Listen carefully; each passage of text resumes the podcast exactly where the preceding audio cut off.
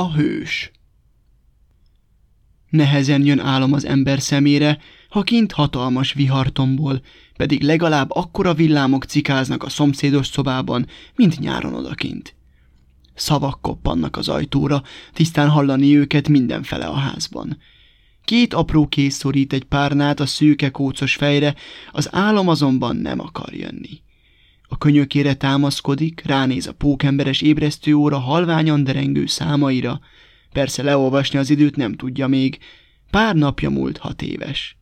De hamarosan iskolába megy, és akkor majd leolvassa magának úgy, ahogy a nagyok. Érez valami furcsát ott bent. Amit a felnőttek tehetetlenségnek hívnak, de ő azt tudja csak, hogy ez az, amiért nem tud elaludni.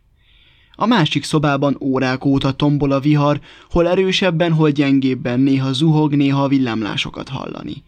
Nem lát ki az ajtón, jó lenne, ha az ajtó nem is az előszobába, hanem meseországba nyílna, az is lehet, hogy soha többet haza se jönne. Magával vinni a játékait, ha nem is mindegyiküket, de nyihát biztosan. Háttal dől neki az ajtónak, ahogy a jégvarásban látta. A mesékben ez működni szokott, hát ha valahogy megoldódik. Valahogy minden olyan lesz, mint régen, jóra fordul, anya meg apa megölelik, és azt mondják, szeretlek. Mire mindezt végig gondolja, megint ott áll az ágya előtt, és ezúttal tényleg elhatározza, hogy aludni fog. Jó ét, mondja, mert ma sokat szorra is elmaradt a meseolvasás és a jó ét puszi. Megint eszébe jut Meseország, hogy mi lesz, ha elfelejti, napok óta nem hal már mesét anyától, pedig mindketten imádják őket. Felidézi a szereplők nevét, elmondja magának a kakasos mesét, a repcsiket és anya kedvencét, amiben egy fiú liba hátán utazik, de nem jut eszébe a neve, hiába fogja be a fülét, hogy ne hallja a zajt. Nils Holgersson, szólal meg egy hang az ágy alól. Tessék? A fiú a libával, mondja az ismeretlen, és előkúszik. Elég nagy pormacskák vannak az ágyad alatt.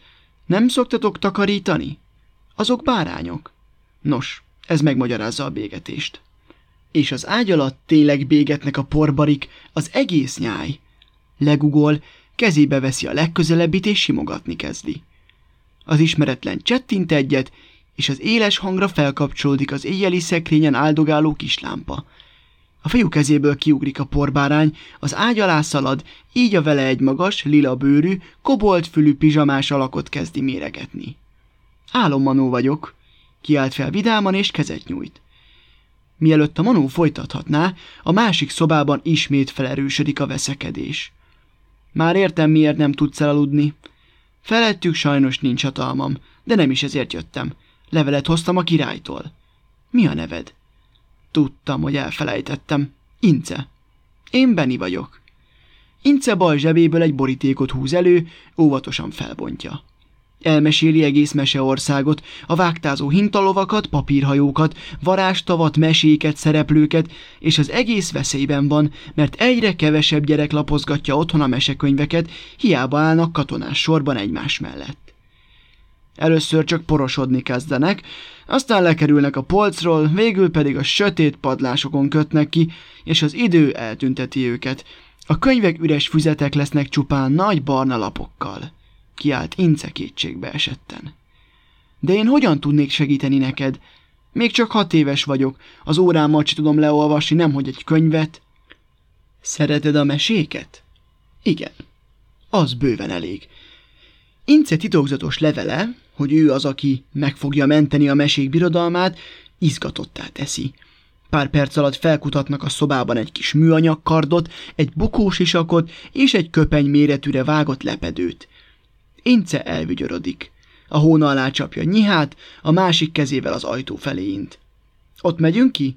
Semmi varázsuk a padlóban? Nem én vagyok a húsvéti nyuszi, persze, hogy az ajtón megyünk. Gyere! Nesztelenül lépkednek át a házon a bejárati ajtóig. A kilincs hideg, mint mindig, alul ott van a szokásos fénycsík, a fiú mégis hisz benne, hogy nem az utcára fog kilépni, annyira koncentrál, hogy még a szemét is becsukja, és elfelejti megnézni a csodát. A kezében a műanyagkart hatalmas szabjává változik. Köpenye a vállát csapkodja, a bukós is a kis nehezebb, mint induláskor. A ház előtt meglátja nyihát, sokkal nagyobb, mint amilyen a szobában volt. Odafut hozzá, lassan végig simít az orrán, a tollas szárnyain. Együtt ülnek fel a hátára. Az éjszaka hideg és havas, mégsem fáznak. Magasra emeli őket nyiha és az álmok. A hold kifli végéről az ismerős, horgászbotot tartó kisfiú int vissza nekik.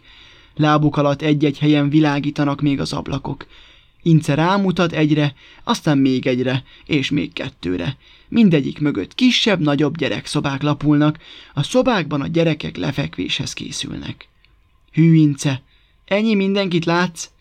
Igen, csak így tudok álmokat vinni nekik. Gyere, kezdjünk ott. Ince egy apró ablakra mutat, majd varázsporral kinyitja.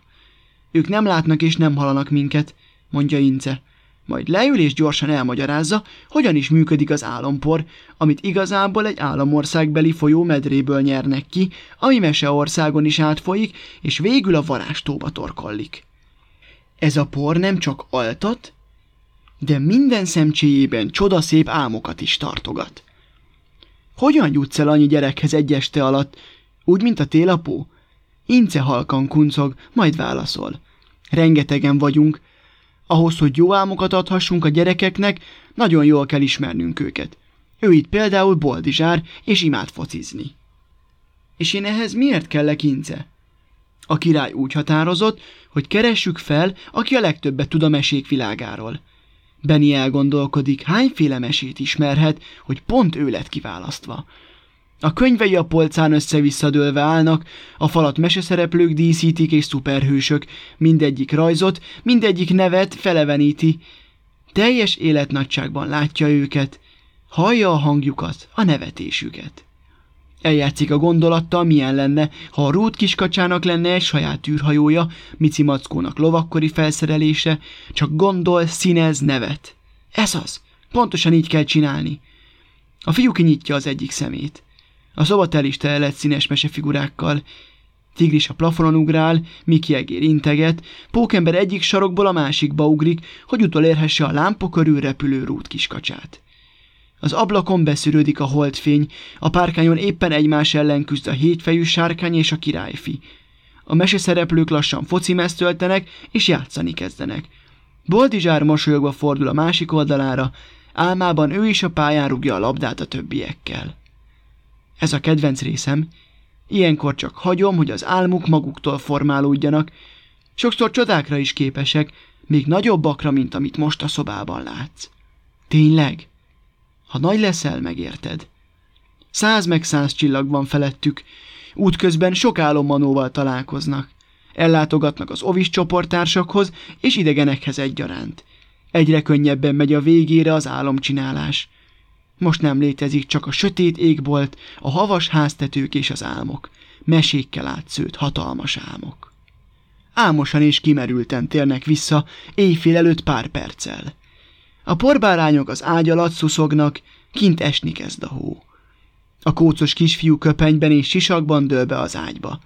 Ince leemel egy könyvet a polcról, boldogan nyugtázza, hogy már is erősebbek a színei. Meseország már nincs feszélyben. Te lettél Meseország legnagyobb hőse. Jutalmul elmondhatod, mit szeretnél álmodni. Talán semmit. Tudom, mindjárt az eszed. Van egy ötletem, de előtte hadd adjam oda ezt neked. Egy könyvet ad Benni kezébe. Kemény kötésűt, majd meg sem várva a fiú szavait, kitárja az ablakot, amit hangos csattanással húz be maga után. A fiú hiába pásztázza az eget, nem lát már senkit. Az ajtaj előtt megjelenik egy fénycsík, nyílik az ajtó, kattan a kapcsoló, a szobában ott áll anya is és apa is, úgy néznek ki, mint akik sárkányjal harcoltak. Minden rendben? Miért van rajtad a biciklis bukós isakod? Én, kezdi fáradt, rekettes hangon. Szeretnék mesét. Kaphatok? Benni a kezübe nyomja a kemény kötésű kis könyvecskét. Anya átöleli, Apa a kezébe veszi a könyvet. Meseország legnagyobb hőse.